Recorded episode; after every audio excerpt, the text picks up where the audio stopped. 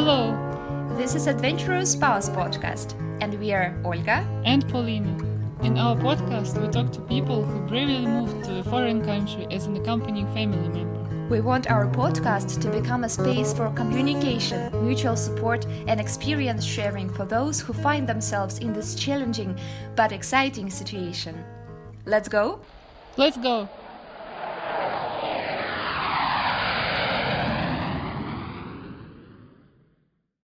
Hello, everyone! We are finally back with a new episode of Adventurous Spouse Podcast.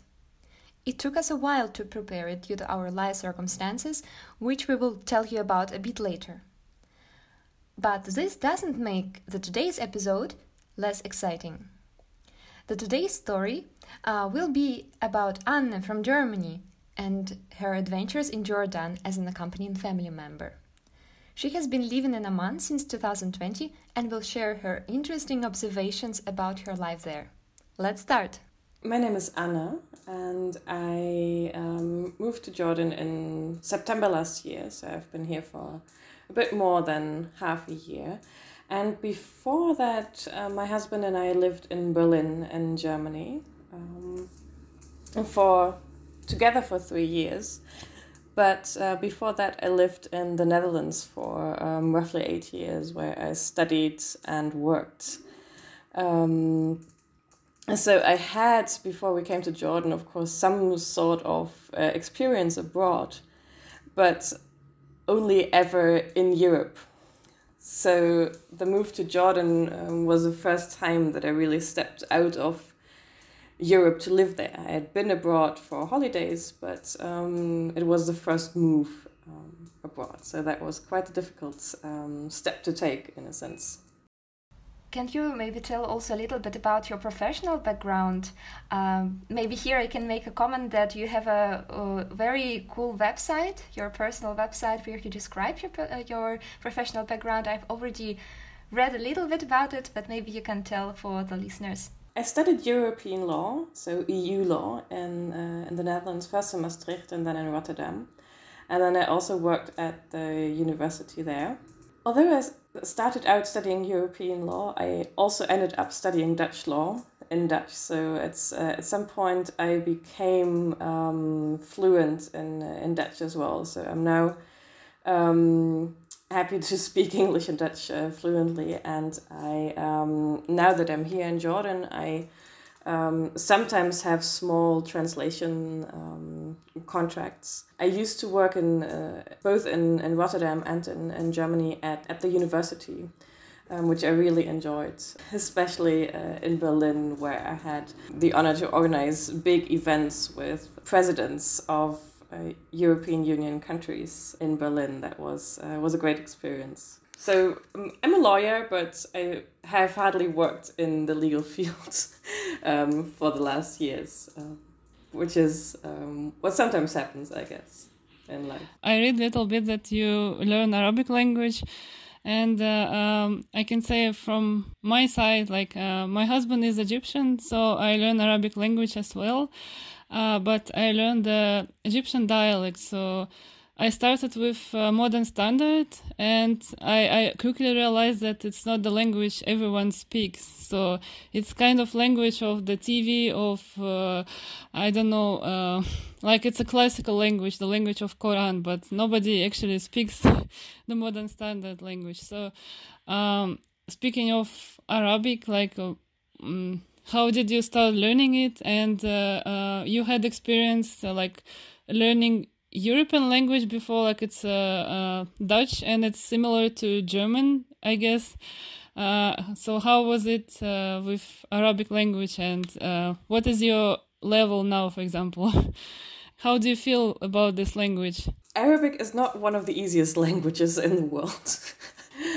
but um, I found the same, uh, uh, with Arabic. Um, I started out with the modern standard Arabic, um, just at the at the German uh, Volkshochschule. so a group class which was good because the teacher that I had there really um, taught us the letters well. But um, after this initial class, I started with a language school here in Jordan um, already, even though we were still in Germany, because they offered online classes in the local dialect because just as you say, um, the modern standard Arabic is not what people speak. It's, the, it's a language that they use in the news. It's a language that they use in, in very official gatherings. Like the King of Jordan um, would also speak a more uh, modern standard, um, standard Arabic. Um, but people um, on the street or in general, they speak um, the local dialect that they call Ammiya. Um, and it's the dialect that um, here in the Levant region um, people speak. It's, it's similar to what people speak in Lebanon, for example, or in Syria. So people within this region, they can communicate in that dialect very well, but there's also um, quite a few Egyptians here that, um, that work here. And I've been told that it's quite difficult for um, a Jordanian to really talk to, to an Egyptian um, because the dialects are so different. Um, so then they also tend to use a more um, modern standard Arabic because that's what both um, understand. So that's quite an interesting dynamic. By now, um, I've been lucky enough to have a good language uh, school and also private lessons. And um, now, after a year and a couple of months of learning, I'm happy to report that last Friday I successfully um, had a phone call in Arabic. Wow, mabruk! Allah yabarak fik. Congratulations! Wow. and now we switch to Arabic.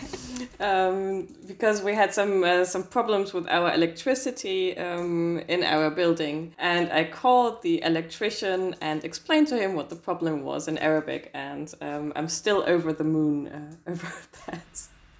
So I can sort of carry an easy conversation by now, but um, I speak better than I write and read. Yeah, the same. I think it's very hard to remember the writing, and it's it's very challenging. Yeah, but it, it reflects a lot the cultural aspects, I think, of the Arabic countries. It does. Um, and I also wrote a blog about um, the Arabic language, um, at least how it's used in Jordan. And I find it, I mean, initially as a as somebody from European background, Arabic can sound very harsh. Um, the same, I think, what happens to um, French people or Italian people when they hear German or Dutch or Russian for that matter, you know, um, it can sound very harsh. And for me, um, with German as a mother tongue, Arabic can also sound very harsh. Um, additionally, um, I would think that a lot of people associate Arabic with extremism um, because that's um, the only context that they're sometimes exposed to Arabic. But the more I learn the language, um, the more I fall in love with it because it's um, it's really beautiful.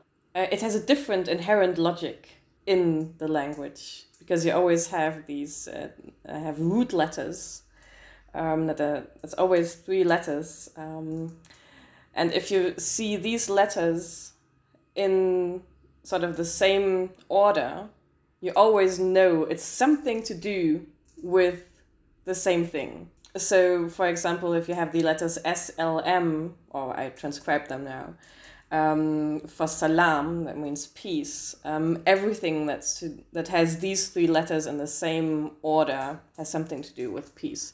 So there's a different logic to it, but it's also um, a beautiful logic because like the moment that you see, um, oh, I know a word has the same three letters in it, you already know what the word might mean. So that's uh, that's really helpful. This is so rewarding in comparison to Chinese.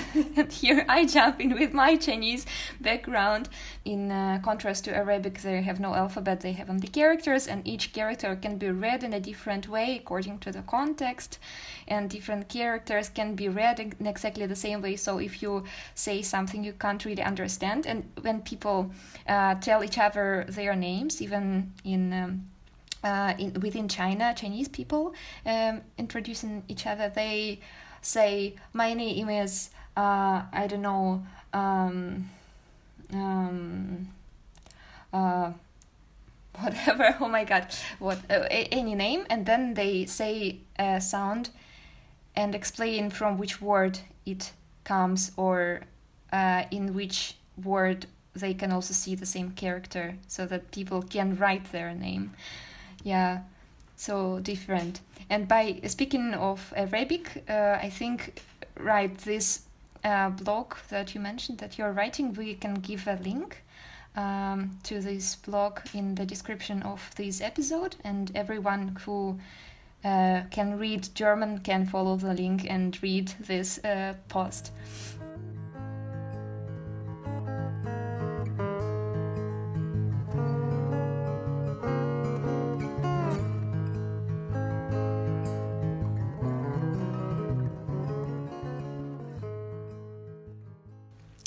Maybe you can also tell a little bit about the history of moving to particularly this country and how difficult or easy was it to make this decision?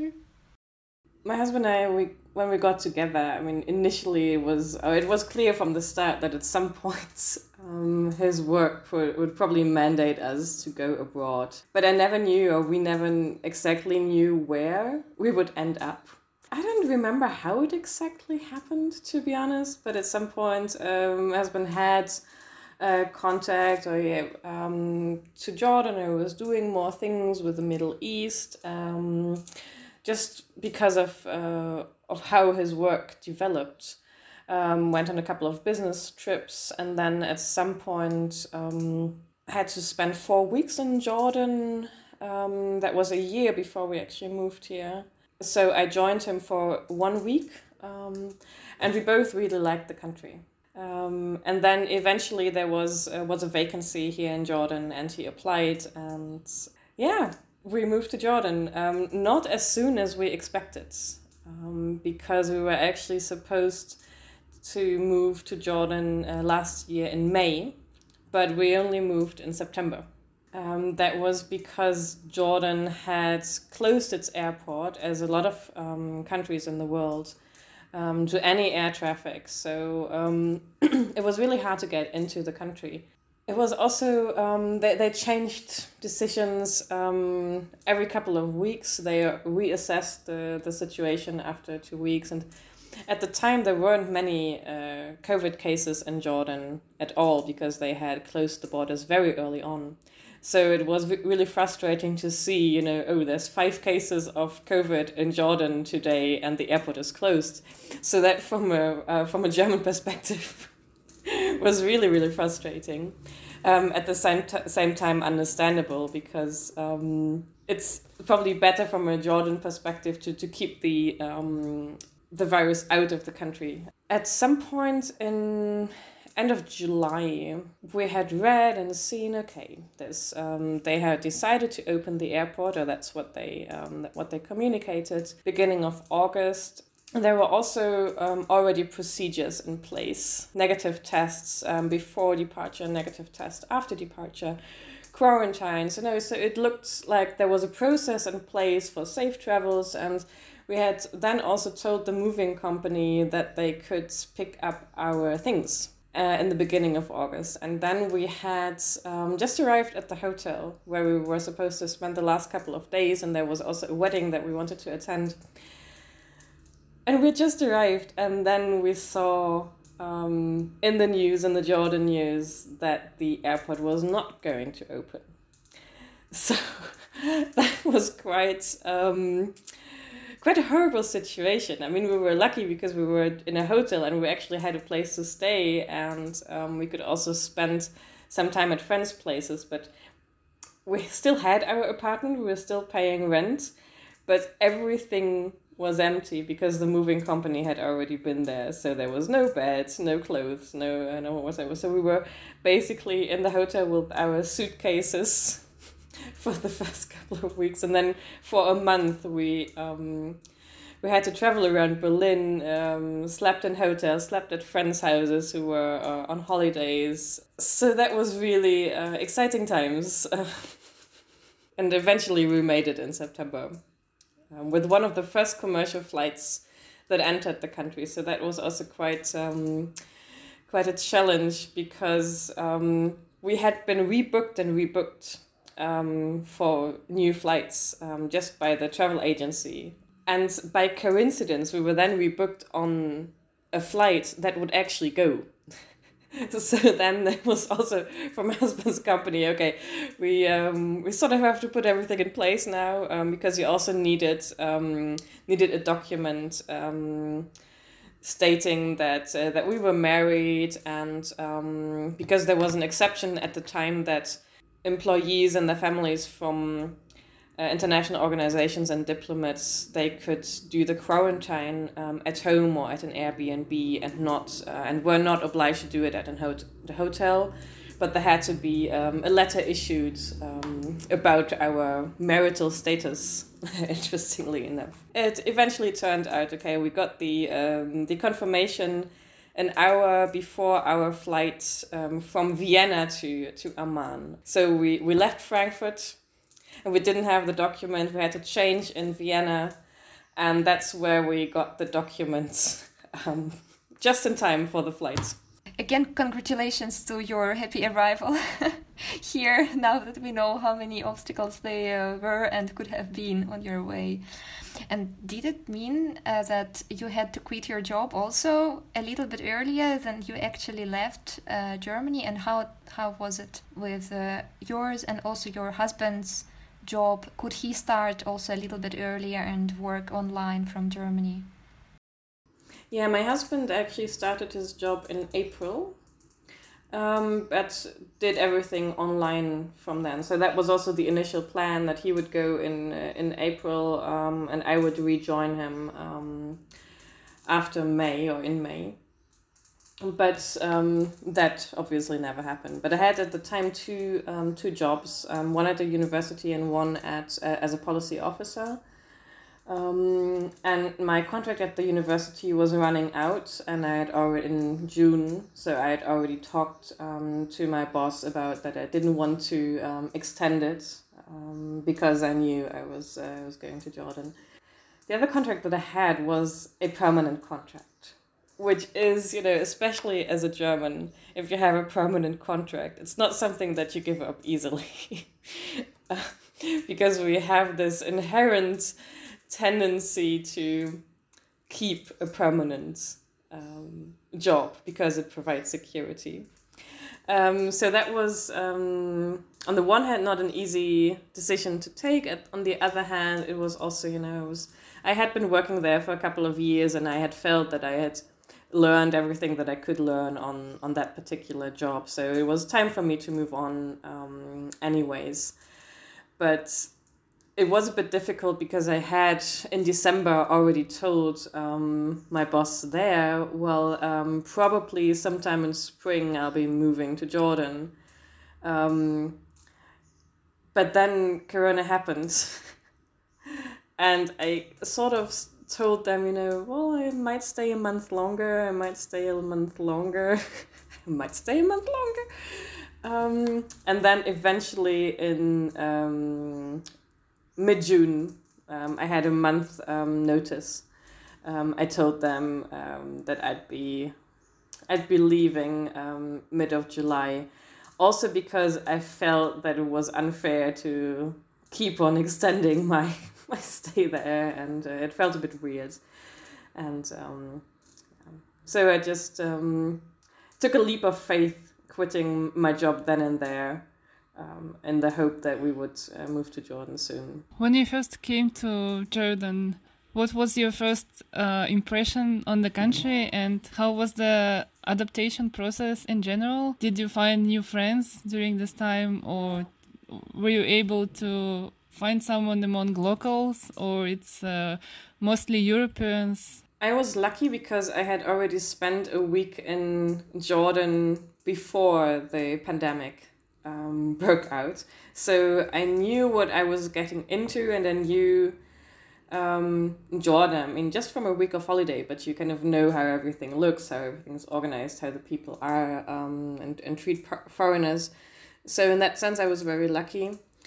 And then when we came here, my first impression um, was wow, this is well organized. when it came to uh, the COVID 19 tests um, when we arrived at the airport. Because in Germany, we had to um, actually travel from Berlin to Frankfurt airport to get a COVID test, because at the time that was the only test center where you get a COVID test that uh, with guaranteed results within five to six hours. And we needed um, a test within uh, 24 hours to actually be able to enter Jordan. And then here we stepped out of the plane, and that there was this test station right after the gate with like 20 booths. Um, and it was really a matter of a couple of minutes that they had tested everybody on the plane, and we were good to go. Um, and there were buses outside of the airport um, for uh, the people to be brought to um, the hotel quarantine. Um, so uh, I was really, really impressed by that. I mean, we were in a different situation because we were able to do the home quarantine and we had an Airbnb booked um, and had the documents. Um, so we could just leave the airport um, and we were out um, not even within a, an hour. I mean, it was, I think, half an hour or less even that we were out of the airport. And even for the other people, um, you know, you just have the test done, you go to your uh, hotel quarantine, and that was very easy. And especially compared to Germany, which um, at the time really was a mess and uh, an organization um, that really impressed me. And then um, obviously for um, for a week um, we had to quarantine, so um, that was quite a weird feeling to be honest. I mean, we had a nice balcony, and we could see the city, but we couldn't actually go out. so I found that very frustrating because you just arrive in a new city and you want to get to know it, but you can't. Um, and that's also a feeling that um, has sort of persisted um, until now because we um, cases started to spike um, in autumn, and then the uh, government also put very strict regulations in place, and we have a curfew now um, in the evenings as of seven o'clock and uh, a total um, lockdown on Fridays, um, the holy day for Muslims, so that um, they don't um, meet in, in big families. And that still contributes to the feeling that um, there's just not a lot of time to actually get to know the country and the city, um, which I find very sad in some sense because what I can experience um, and what I can see and the, the people that I meet, um, Jordanians are really nice people and they genuinely care about you. Um, and everywhere you feel welcome, especially um, as a foreigner. Um, so it's not uncommon that random people on the streets, um, of course, they see I'm a foreigner. Um, especially my husband, he's blonde, so um, they see uh, he's a foreigner, definitely. Uh, it's not uncommon for them to just say, "Oh, welcome to Jordan," um, just randomly, and the same thing in in shops. Um, when you buy something, and uh, they're just, "Oh, welcome to Jordan," because part of the the country's economy also depends on tourists and uh, and foreigners coming in. That's probably a different um, perspective um, towards foreigners than um, than you experience in other countries. Uh, I mean, even in the Netherlands, where I had studied and where I was fluent in the language, um, I still encountered some. I wouldn't say xenophobia, but it was a "What are you doing here?" Um, but there's none of that um, here in Jordan. I think it's such a pity that uh, during Ramadan uh, people can't gather because it's a big part of the culture and the religion, of course. And uh, like for me, for example, it was the way to meet uh, many people. Like uh, for the last years when there were no COVID uh, problems and such things. What I wanted to say is that you uh, as a like as a German you got used to the security and this kind of move you like you took uh, this kind of adventure moving your, to the foreign country with your husband and to the country with totally different culture and it's a very like brave move for you right? Like uh, to accompany your husband in this kind of situation like to to jump into instability and uh, all these kind of things? I think that um, because we had been together for quite a while before the move and we had also made the commitment um, towards each other. We only got married um, a bit before we uh, moved to Jordan, so we have only been married for a year. Um, also, partly because we were moving to Jordan.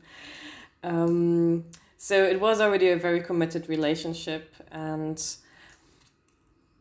I think because we had had a long distance relationship before we moved together in Berlin, um, we didn't want it anymore. So, you know, if my husband was going to Jordan or if I were to go anywhere else, I think it would always have been we're going together. And because within um, our relationship, um, I, I felt that security. Um, maybe um, going abroad, accompanying um, your partner to a country that is completely out of your comfort zone feels like a um, like you leave that security um, that we as Germans crave in a sense and that I had. Um, but instead, I had the security that I felt and, and the safety within the relationship. And I think that's very crucial for any partner joining because um, I'm now financially dependent on my husband. I had never been financially dependent on uh, anybody else than my parents. Um, as an emancipated woman, um, that's also quite uh, quite a step to take. Um, and I have um, most days it's it's okay, um, but I have days that I just feel, um, yeah, not as comfortable um, swiping the credit card um, for our common accounts. but then again, um, I have the insurance uh, from him that uh, he really doesn't uh, doesn't mind, and he um, appreciates that he that I'm here with him because um, he also probably wouldn't be able to function as well in his job um, if I weren't here, especially now because um, we wouldn't be able to see each other. I haven't been able to see my parents since uh, since last September. Um, but now, good news! I got vaccinated uh, two days ago, so I'm really happy. um, no, but of course, um, I think it, if the the situation were the other way around, um, if I were to go to Jordan. Um, and my husband would join me, the the questions of emancipation of feminism wouldn't uh, wouldn't come up because it would just be um, oh wow your husband is joining you you know he would be praised for doing that um, because he's such a feminist and he's such a great husband. Um, at the same time you know when um, when I as a woman um, join my partner um, I had a lot of especially young women uh, in Berlin telling me, oh, why are you joining your husband? Are you sure you're joining your husband? Seriously? You're joining for his work? Um, so I had a lot of judgment there, which also got to me. Um, because for me or for us, the decision was very clear. We had made the decision as um, as a couple that also practices um, emancipation. Um, but even you know i had the judgment from other feminists who told me you shouldn't join him. I was like yeah but that is it's really my decision. Nobody's forcing me. But they were sometimes acting as if i was betraying other women by doing something that they deemed inherently unfeminist. But this is really seems to be like the fem- feminism for the sake of feminism, I would say, because you don't have to give up your own happiness and the happiness of uh, you as a couple, uh, just you know, to follow these principles no matter what. And that's that's also exactly how I feel, um, because I wouldn't be happy if I were in Germany and my husband were here. Um, neither of us would be happy, and that would be a situation that um, also um, would make me feel bad would make my husband feel bad. Um, so I think it's, um, in my personal opinion, it's also feminist to say, okay, I'm taking a decision that makes me happy. Um, and I don't care about what other people say. Um, because only if um, if all of us can make the decisions, um, men and women, that make us happy, I think only then we have achieved true um, emancipation. I totally agree with that, and I think you also wrote it in one of your posts dedicated to this topic. How come a feminist uh, follows her husband to another country and sort of decides herself to be a, a domestic wife, sort of, right, without any right or permit to work?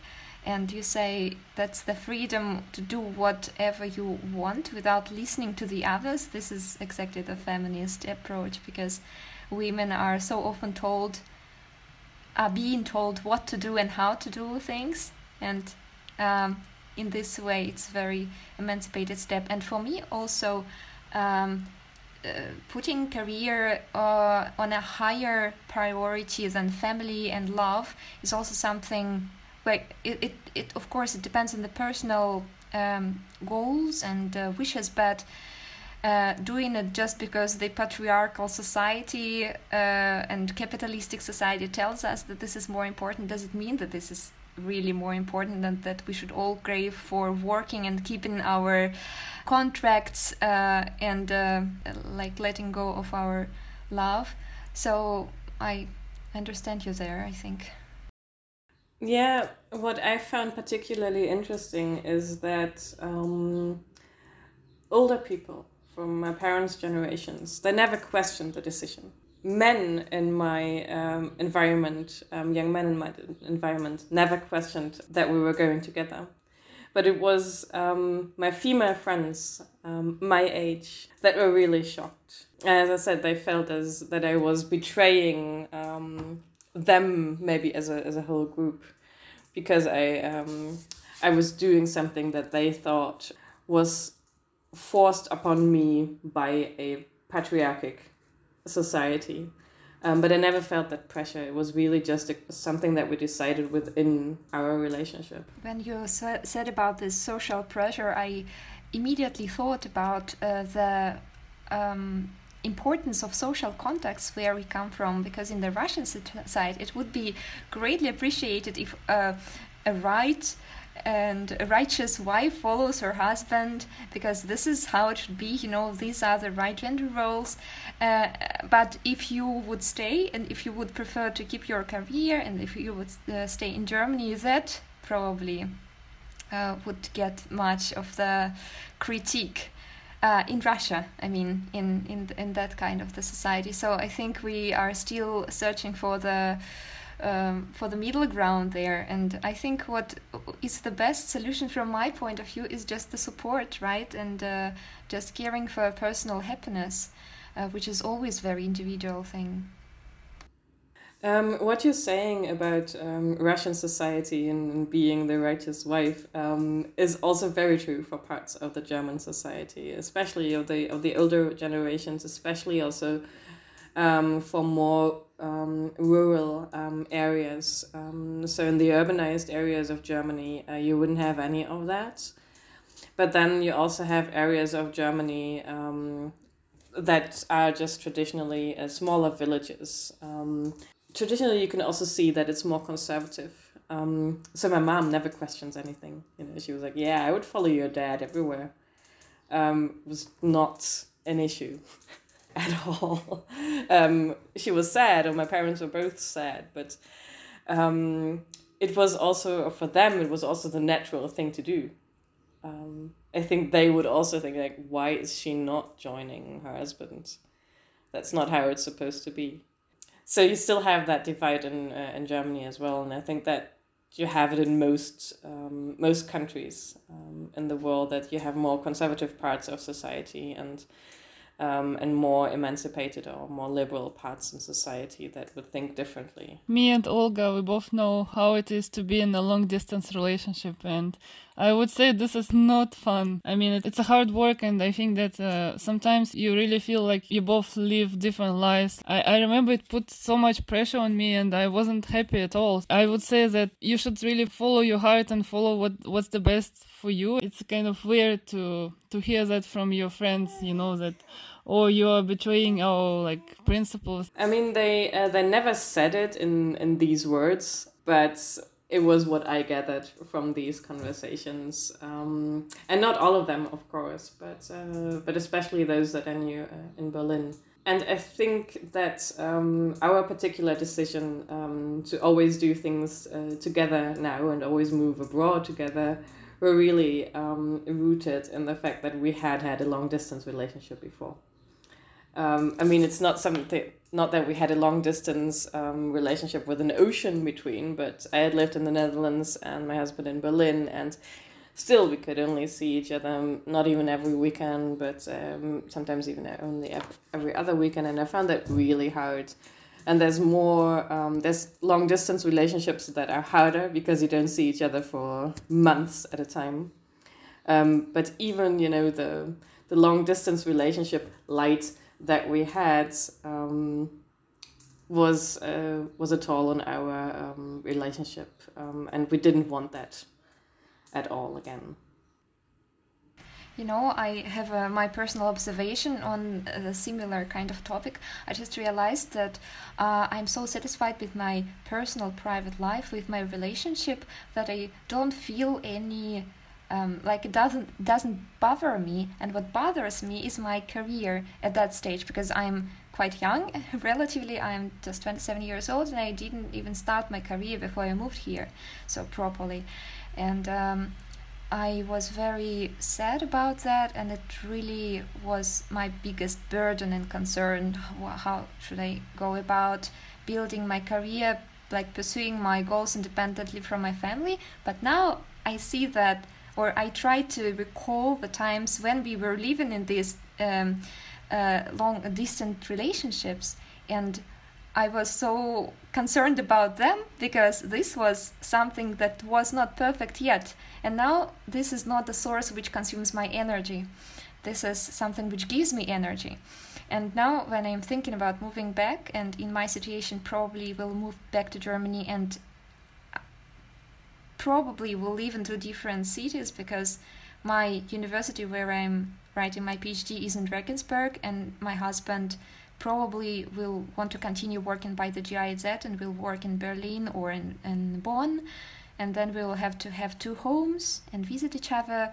And I'm already thinking, hmm, interesting how my life will change then, because then this will be again something which will will need my contribution my emotional contribution, my time, um, and uh, um, I just thinking about it from the nowadays perspective is very hard because now this uh, is not the deal for me, so to say. Yeah, but it's always important to still find these balances because I'm really happy at the same time that I have this professional community and the institution which supports me and uh, having the decent relationship between two cities within Germany is far better than between St. Petersburg and Berlin. In my case, and in Paulina's case, it was exactly with the ocean in between, right? For some time. Yeah. So uh, I hope we will cope with it. Yeah, and I, oh, sorry, I, I totally get what you say um, about the. Uh, about your relationship giving uh, giving you energy. Um, because what I also found that at the in the moment that my husband and I moved in together in the same city in the same place my social life was much better. Because then you know I didn't have the urge to um, get home as soon as possible so that we could um, video chat. Um, and I also like when we uh, were meeting each other during the weekend, um, I was not prepared to meet anybody else um, of my friends that I had uh, in the Netherlands, um, because I wanted to spend as much time as possible um, with my husband. Um, and the moment that we moved in together, you know, it was just much easier to say, okay, I'm going to meet my friend in the evening. Um, or also for him to say, I'm, I'm going out. I have uh, these guy friends that I always drink whiskey and sushi and eat sushi with. Um, I don't like either. So I really found that um, not having a long distance relationship gives you um, much more social life, ironically. And because you would think, you know, if you spend um, weeks or months alone in your own apartment and with your own job, with your own uh, circle of friends, that you would actually have more social life than um, compared to the time that you live with your partner in the same um, same city or in the same apartment. But I found the opposite was true because the urge to communicate in uh, during every free, free second um, just wasn't there. I mean, of course, I like to speak to my husband, but I knew I could just go home and he'd be there. Yeah, it's like finally you can enjoy the moment. Like I don't know, live in the moment because you're constantly, you know, trying to talk to your husband. And like I remember in in my case, like I was chatting with him at the at the work meeting. I was chatting with him like I don't know at my friends meeting. So it was like constant, you know. Mm-hmm. You're trying to stay connected, but at the same time you were totally disconnected from the reality.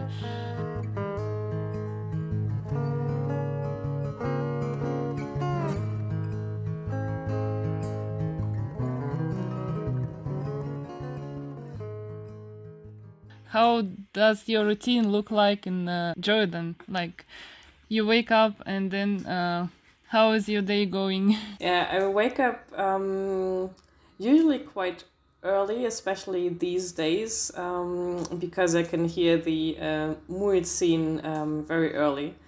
Um, today was at um, four twenty, I think. Um, so I, I sat and, and uh, lay in my bed this morning and I was just listening to the muezzin, which I, is something that I really enjoy. I like the, the sound of it. I'm, I'm not religious, but I really like the sound of the um, muezzin or adan, how it's called here. Um, and then, exactly. Um, and then uh, I just went back to sleep. Um, got up this morning uh, early so that we could uh, get together. Um, but usually I get up at, uh, at around 8, 8.30 um, and then my husband either leaves for work or for the um, for the study room that we uh, that we have here. Um, and usually um, I start my work cleaning up the dishes from the day before. um, exactly.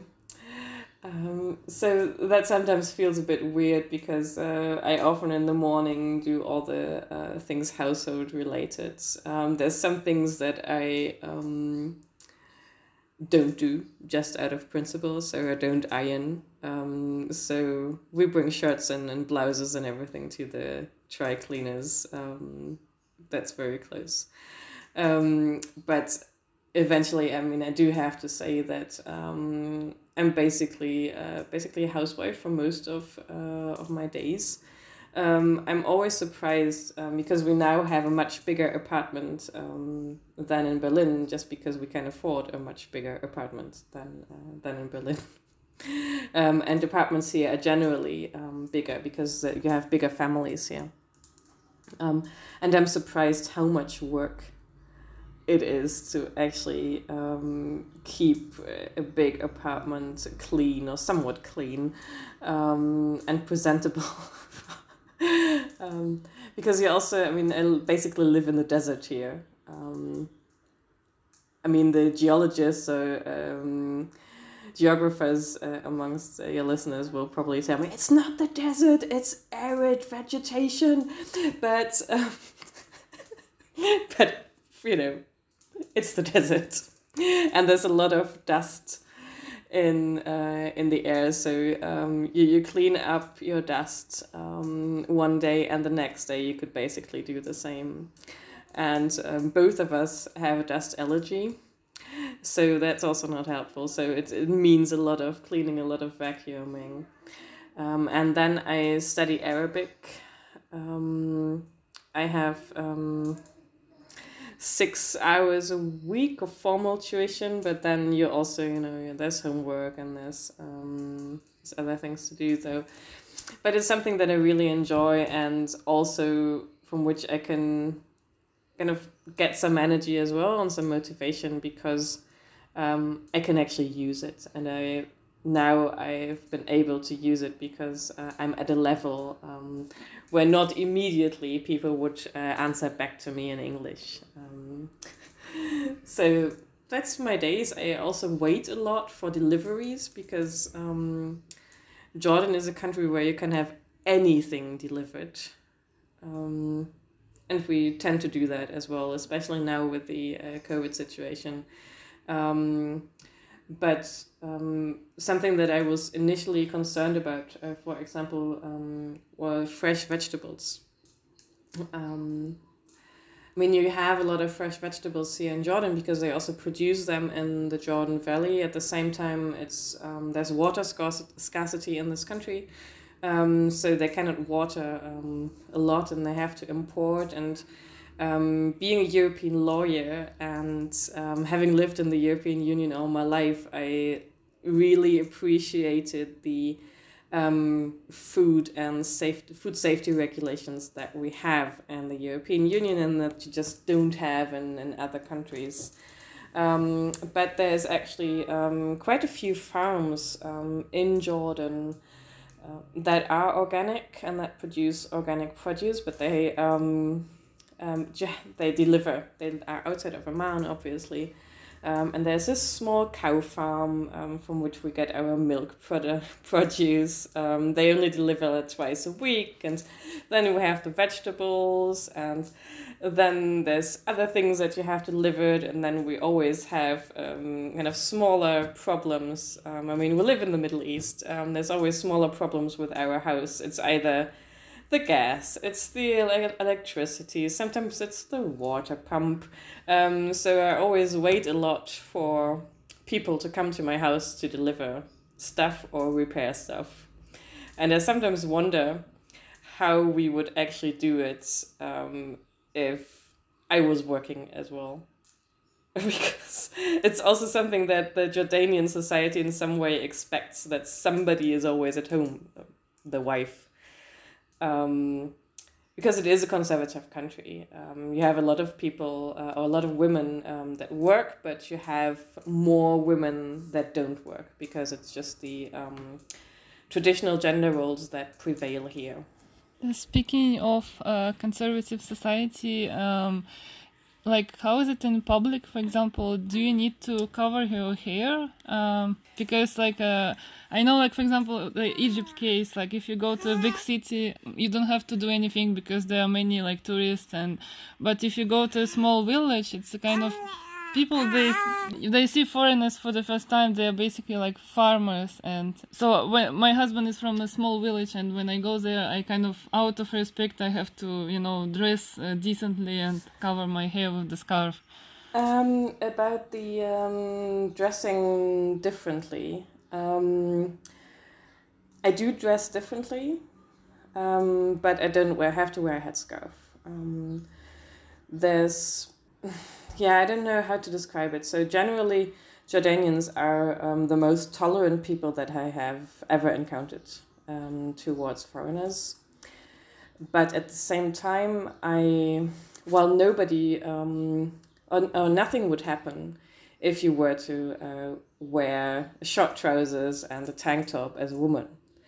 Um, there's hardly any um, any crime towards women um, as a uh, on a side note, um, for the last seven years, uh, seven years, seven months that I've been here, I have um, never had exper- uh, had any catcalling, never, for seven months, and that's just such a relieving um, feeling, in a sense, um, because it's culturally just not appropriate um, because it's it's conservative and, and women are sort of seen as um, untouchable in the sense you know they're sacred Um, and uh, you would probably have the whole country of Jordan uh, at your house if you were to hurt a woman.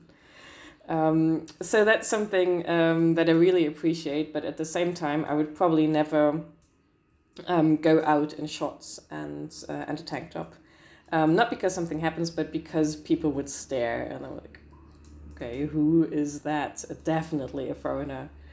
Um, so I always wear something that is um, like knee length at least um, and also um, well I'm, I'm wearing a t-shirt now um, but i wouldn't go out with it but i think it would be okay it's just that i have a tattoo on my arm that i like to cover because um, tattoo is very haram in, uh, in islam so i don't want to offend um, anyone but other than that um, i don't uh, feel any restriction um, it might also because um, I live in Amman, and that's um, there you don't have to worry as much. There's more conservative um, cities in the country.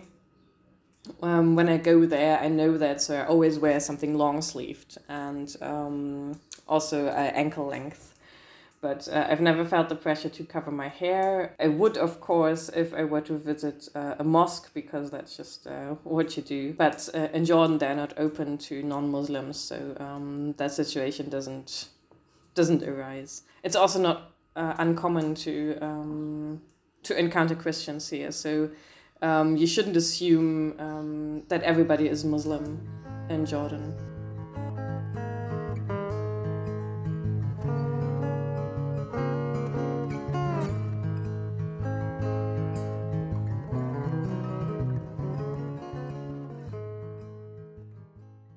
Do you have any friends among Jordans, and what is the maybe constitution of your friend circle and of your husband's friend circle as well? And how did you find them? Um, the pandemic makes it, of course, a bit more difficult. um, so both of us, we have friends, um, foreign friends that are basically from the um, from the circle of my husband's colleagues. At the same time, we um, live in a neighborhood where we also have um, a few uh, expats, and in the house opposite, for example, there's also um, quite a few foreigners and German speakers from Switzerland, so that's uh, sometimes helpful because they have been here uh, for longer and sometimes they know um, a bit more how things work because um, that can be quite difficult to, to figure out. But I do have some Jordanian friends as well, um, some of them that I met because they contacted me on social networks um, for language um, exchange meetings. Um, some of them want to learn English, some of them want to uh, learn German. I don't do language exchange with all of them, but um, some of them have become my friends. And uh, then also my former um, teacher, um, she um, was at the language school that I studied uh, Arabic at. Um, but then um, her con- contract ran out and she got married, so you know how things go sometimes um, but we're also still friends. Um, but it's it's difficult to actually meet them because for Jordanians, life starts in the evening. Um, you go out to dinner at like nine nine thirty, um, and that's just at the moment not possible because we have a curfew at seven, um, and now it's Ramadan as well. So they um, so also during the day it's difficult because they fast and then it's just kind of weird um, also culturally because you're, you're supposed to um, serve your guests um, something. But you can only meet during the day um, and then you cannot serve them anything. Um, so it's this weird um, weird situation that you have. And especially now because it's so warm Ramadan is quite difficult um, for the people that fast um, because you cannot drink anything. Um, so they tend to stay at home during the day. Um, in uh, in any case, um, with their shutters down and their curtains uh, closed um, to keep the cool.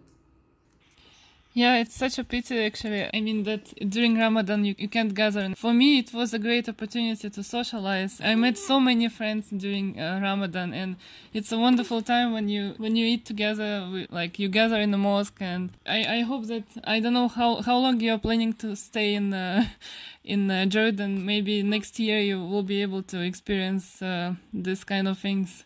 Um, so yeah, speaking of your plans, like uh, do you have any particular plans for the future, like uh, any other country you would like to move to, or may maybe coming back to Berlin? Any other country that I'd like to move to? There's so many places in the world that uh, I'd like to move to, or at, at sea. Um, I hope that uh, once um, our vaccination um, is done and the uh, the world borders open up a little, um, that we can also see more of this part of the world. Um, I would really like to um, go to other Arabic countries that are close, um, are closer from here than they are from Germany. Uh, I've never been to uh, the United States, Arab Emirates, for example, um, where I'd really want to go. Um, I have friends in Saudi Arabia that I met um, at a wedding in France. which is really close. Jordan has a border with uh, Saudi Arabia. Um, but it's just at the moment we we cannot go. So um, so that's very sad. So I hope that uh, we can travel in this area as well. Oman is supposed to be a really beautiful um, effort. So that would be the plans, but for the time being, um, we're very happy exploring Jordan. Um, there's also a lot of breathtaking um, nature and um, historic sites in, in Jordan. Um, you've probably all heard uh, of Petra. Um, in Jordan, uh, one of the new uh, wonders of the world, is is really really impressive. Um, the same goes for the natural landscapes that you have in the south of Jordan, like Wadi Rum, uh, where a lot of Star Wars films were filmed because it just looks like Mars um, or an outside planet. Um, the Dead Sea, which is always nice to go to. It's just an hour's drive from uh, Amman. Um, so there's a lot of things to do uh, here in Jordan. Um, but I think the first thing I will do the moment that I can travel is go see my parents in Germany.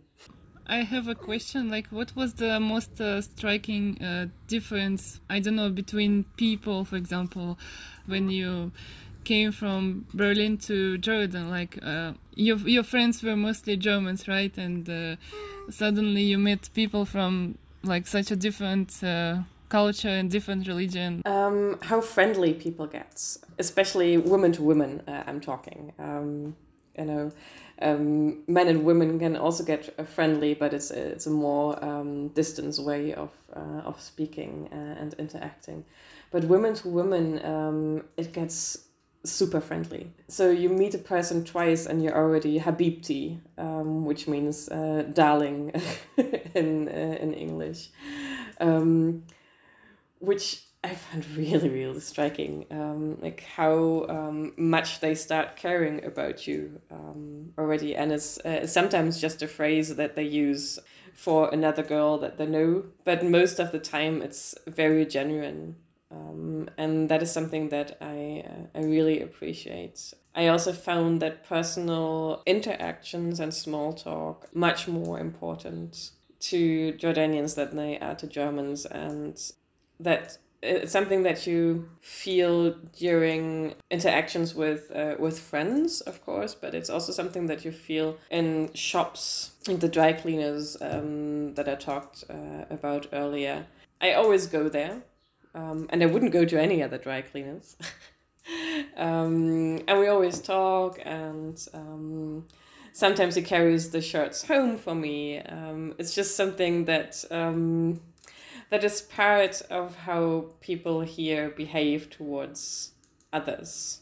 The other difference that I felt and, and still feel is that for Jordanians, and I would also go as far as to say Arabs in general, what is inside and how uh, and human interaction is much more important than what you can see from the outside. So here in um, in Amman, you have a lot of houses, and you would think from the outside, oh my God, is that the? I mean, do people live there? and then you go inside, and it's the most beautiful apartment. They just don't care about the uh, the impression on, on the outside as long as um, from the inside um, they have a nice apartment and, and, and they are clean. Um, both like in their apartment and they I mean because of the um, of Islam they also wash quite a few times during the day the day be, uh, before uh, prayer so it's it's every everything's very clean but it's it's the soul that has to be clean and the um, the apartment inside that has to be clean and for me um, that can, can be sometimes difficult to um, to grasp I know it but when I see the piles of rubbish on the streets. Um, like, oh, really?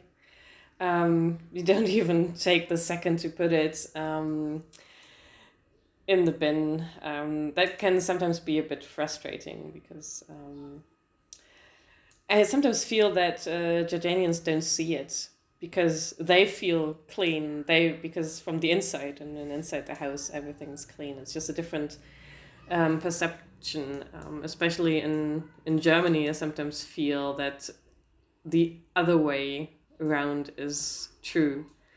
Um, oh, what might the neighbors think if we don't cut the hedge to one meter um, and just let it grow for a month? Oh, God forbid. Um, well, then maybe from the inside, you know, it's um, it's very untidy. But uh, in Germany, it really matters what the neighbors think. I had an impression that uh, Islam in general is really misunderstood by the world. It's just my my note. Like I mean, uh, this is like the the friendliest people I ever met in my life. Like they make me so welcomed. Like you know them for one hour and they already like serve food for you and I, I don't know they're so like open and so nice so i really think that this image should be improved i think so as well um, i mean I, i've grown up in a christian uh, household but at the same time um, i was always taught um, to treat everybody the same it's not true for um, most people um, i would say that they have this sort of uh, upbringing, um, and a lot of people are just not confronted with other religions. Um, but I also think, um, or what I experience, um, is that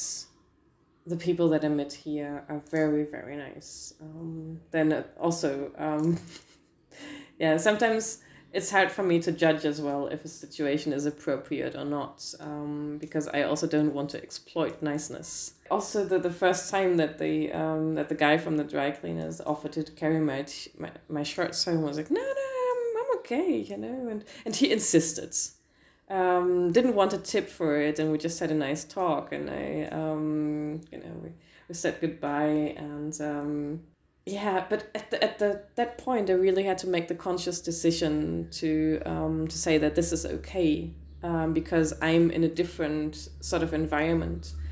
Um, in germany i would have been afraid if a, a random guy from the dry clean would follow me home. Um, but here it's just um, just normal and um, you have to remind yourself that people really do care um, how did this experience uh, living in Jordan change you?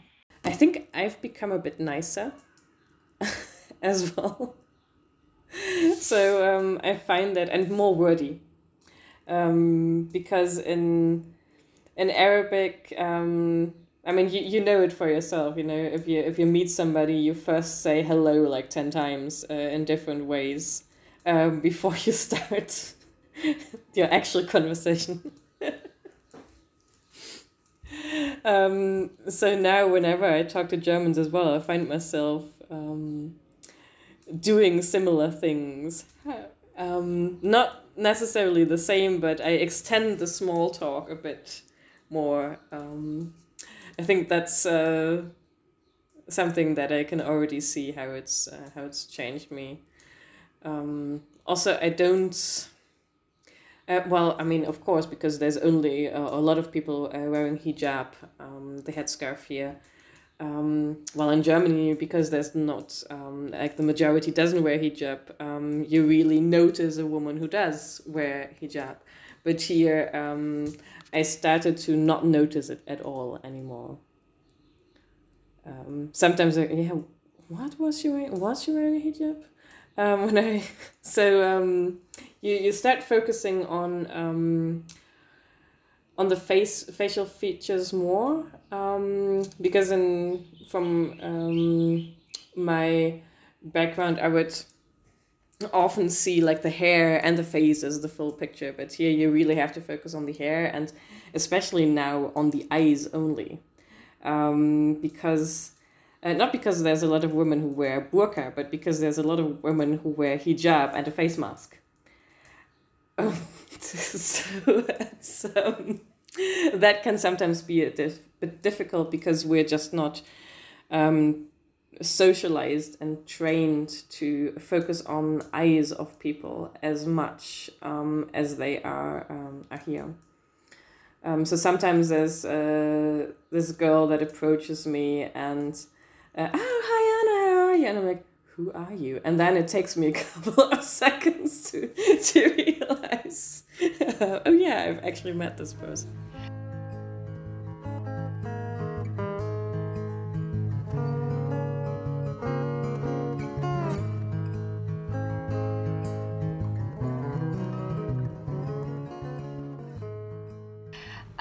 I realized that we didn't speak at all about uh, your work situation there and uh, if you're searching for work, if you're already working, how does it look like? Um, I'm currently not working. Um, I do have a residency permit, but um, a work permit uh, is only issued if you actually find an employer that will hire you, um, which I haven't been able to do. Um, I had um, I have sent out applications, um, and I also had uh, had interviews, but um, it hasn't actually materialized yet, which uh, is a bit of a pity. But it's also um, down to the fact that I'm a European lawyer, and who needs European law in Jordan? Um, it's my um, my academic background just doesn't doesn't help.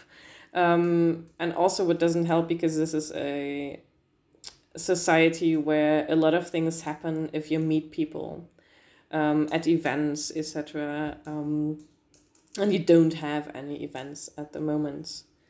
Um, so it's hard to uh, hard to meet people um, and get the connections and the network um, that you need to find uh, find work here but uh, I hope that will uh, happen soon. Um, I have registered myself as a freelancer in Germany, so I can um, do like uh, small um, small things um, as well um, legally. Um, for which I don't need a work permit here in Jordan. That's also um, really nice. So I can actually do things from here, but um, as a freelancer, I don't have to worry about any um, insurances or uh, work permits or anything else. So that's um, that's quite a relief because if you know this, uh, I know somebody in Germany and they say, yeah, I need somebody for a month. You know, I could, I can just do that. Um, uh, but I understood it correctly, right? That you Anna, you have a working permit actually, but you just at the moment can't find the workplace. You're searching for it. I don't have a work permit. Um, ah. I have a ah. residency permit, mm. but a work permit um, is always connected to having an employer. So if, for example, I ah. apply for a job and um, they hire me, then the employer will apply for a work permit. So you don't get a work permit before you have um, somebody who um, who wants to hire you. Um, but the possibility is there um, because I have a residency permit. Um, but I just have to find somebody to hire me. Ah, okay, I see. And uh, uh, I also wanted to ask you about your website because I found it so cool that you have it and that you put basically all the most relevant information there. And there, as far as I understand, people can also find you as a freelancer and as a translator. Yeah. Um, of Dutch, English, and German, as well as read your stories from your Jordan. And uh, I wanted to ask, uh, how did you create the, create this website? Uh, uh, what um, brought you to it? And was it helpful for finding clients or also sharing your experiences with uh, family, friends? I actually have no idea how many people actually read my blog because I don't use um, a, a, tool on my website to track um, people. Um, that's to do with the uh, European Data uh, Protection uh, Directive. Um, but sometimes I get emails uh, from people um, telling me that they have read my blog, that they're going to move to Jordan, and that they found it, or somebody had told them about it. So that makes me um, makes me really happy um, to be able to to help other people, and it's always been um, a dream of mine to write. Um, so I, the initial idea for this website really was to um, start doing um, these things um, and kind of focus or maybe try um, to make a bit of a career switch. It hasn't actually panned out as um, as well as I thought it would. I mean, I the blog is, is doing well. I think there's uh, there's people reading it, and it, it brings me joy doing it. But even though a lot of people now work from home, um, I still think that um, employers or um, people who contract uh, other people prefer somebody in Germany, and they still find it weird if somebody works remotely in in another country. So I mean, I have the odd um, contract, but it's um, it doesn't cover um, cover any bills. To be honest, I mean, it's a bit of a pocket money, but uh, not more than that. That's a pity that the people not in Germany are, you can say, maybe a little bit discriminated because they're not there locally, even though everyone works from home and the only thing that matters maybe is time difference, which is almost non existent in your case. Would you consider like a career switch, as you said that you really like uh, writing? I would really like to. And sometimes I have days when I'm really motivated to just sit down and write a book about my experiences um, because I also have people telling me that they enjoy my style of writing. Um, but then again, I'm, I'm a bit afraid of putting in the work um, and then not trying, uh, and then not finding a publishing house um, who would publish it um, because I, I actually have a friend who wrote a book and um, she's a journalist by training and she, she writes really, really well. And um, she just hasn't been able to find a publishing house, which I think is a pity.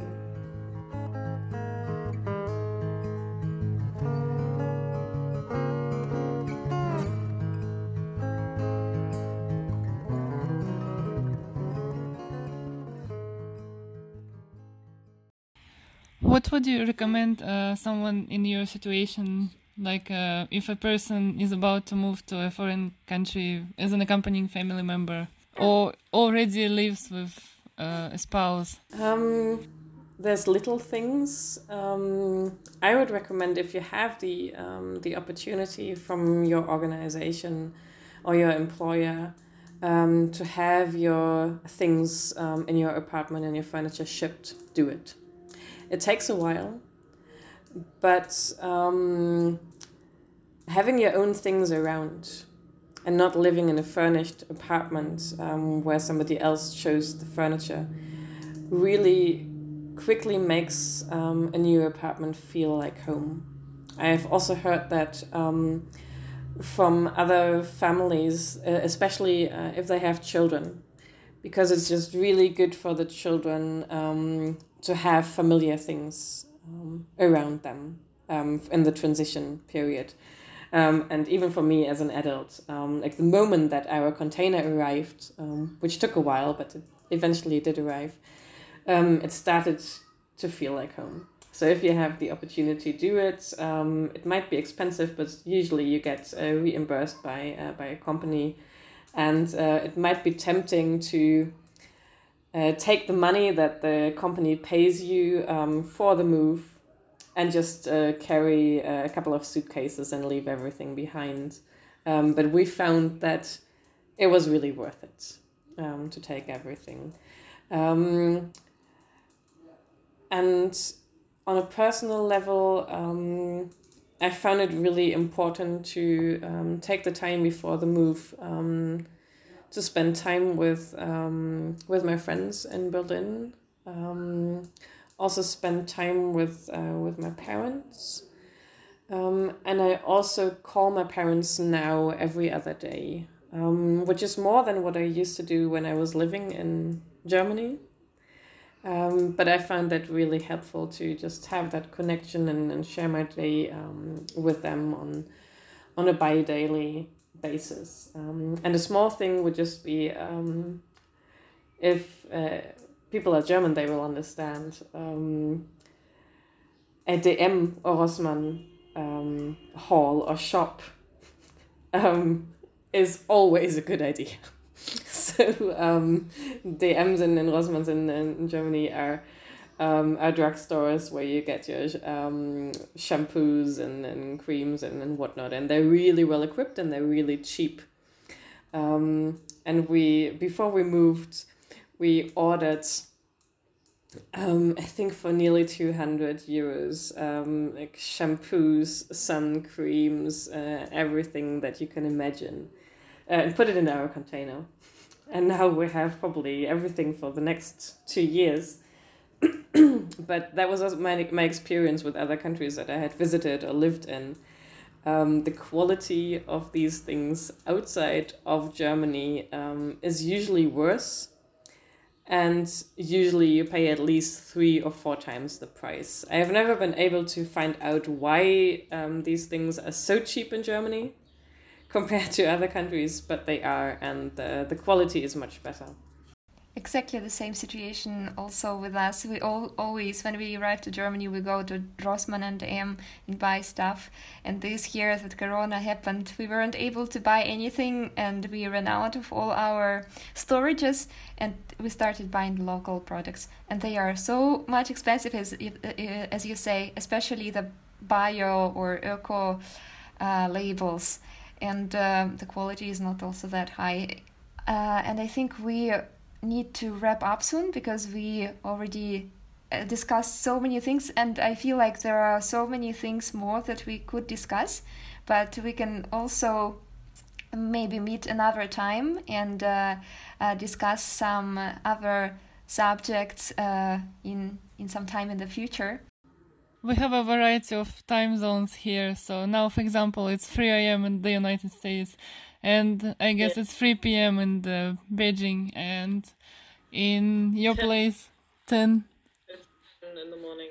Yeah, but that's that's truly amazing, yeah, isn't it? And I felt like uh, traveling to uh, Jordan, where I've never been, and uh, I just now realized that we made this podcast. At least for me, it uh, was uh, present this idea, but now it became uh, so apparent that this is the opportunity to virtually travel to different countries and to learn so much about different cultures and that's amazing and thank you very much for um, being the provider to this new world and sharing story. thank your you so much for having me and uh, and for the initiative i think it's uh, it's helpful for other um, people who might want to join their partners abroad or may decide not to after what they hear I have a, just a quick question. Like, uh, how do you learn about this country? Uh, do you use like any resources? I don't know, like uh, you follow any blogs online, or you read you read books about Jordan, like, uh, um, or you just uh, you know observe people around and.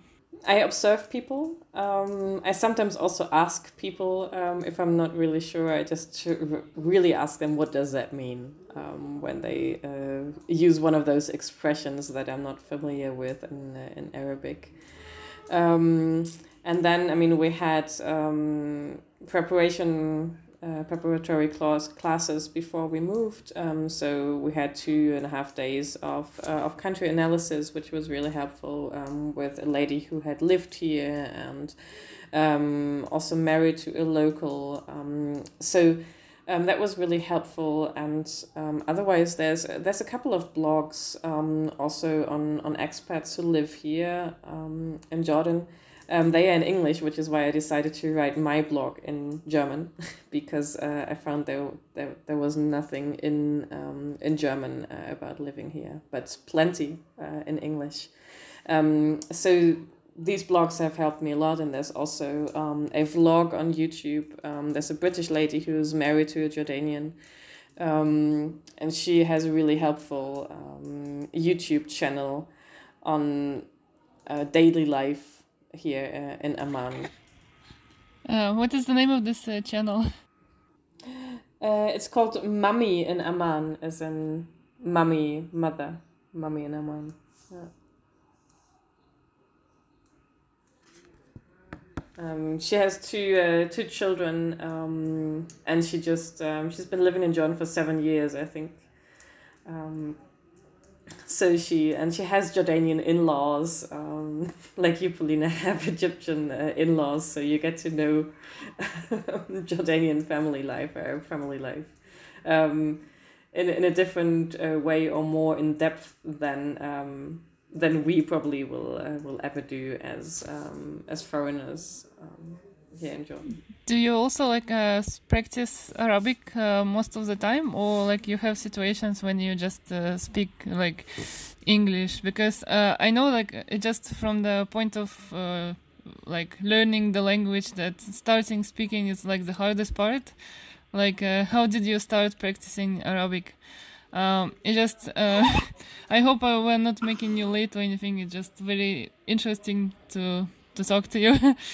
I immediately started using Arabic. Um, I mean, a lot of people speak English here and they speak English very well, but um, the same amount of people don't speak any English. Um, so uh, I find it um, very peculiar in, in a sense that um, you don't have anybody who speaks like a little bit of English. They either are fluent or they don't speak a word of it. Um, so that's uh, that's quite interesting. So I had to use uh, to use Arabic uh, immediately. Um, there's situations when I don't necessarily use Arabic um, unless I um, unless there's a person who doesn't understand me, um, and that's in pharmacies um, with doctors, um, etc.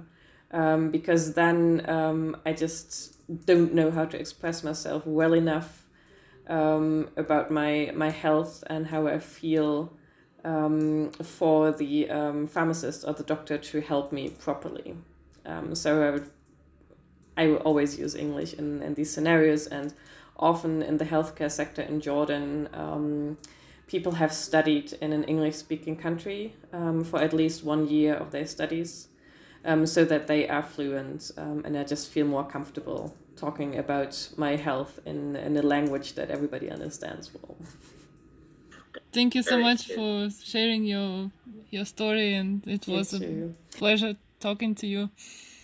Yeah, thank you, and let's let's keep in touch. Okay, thank you so much, um, Olga. Have a good uh, rest of your day, and uh, Paulina, good night.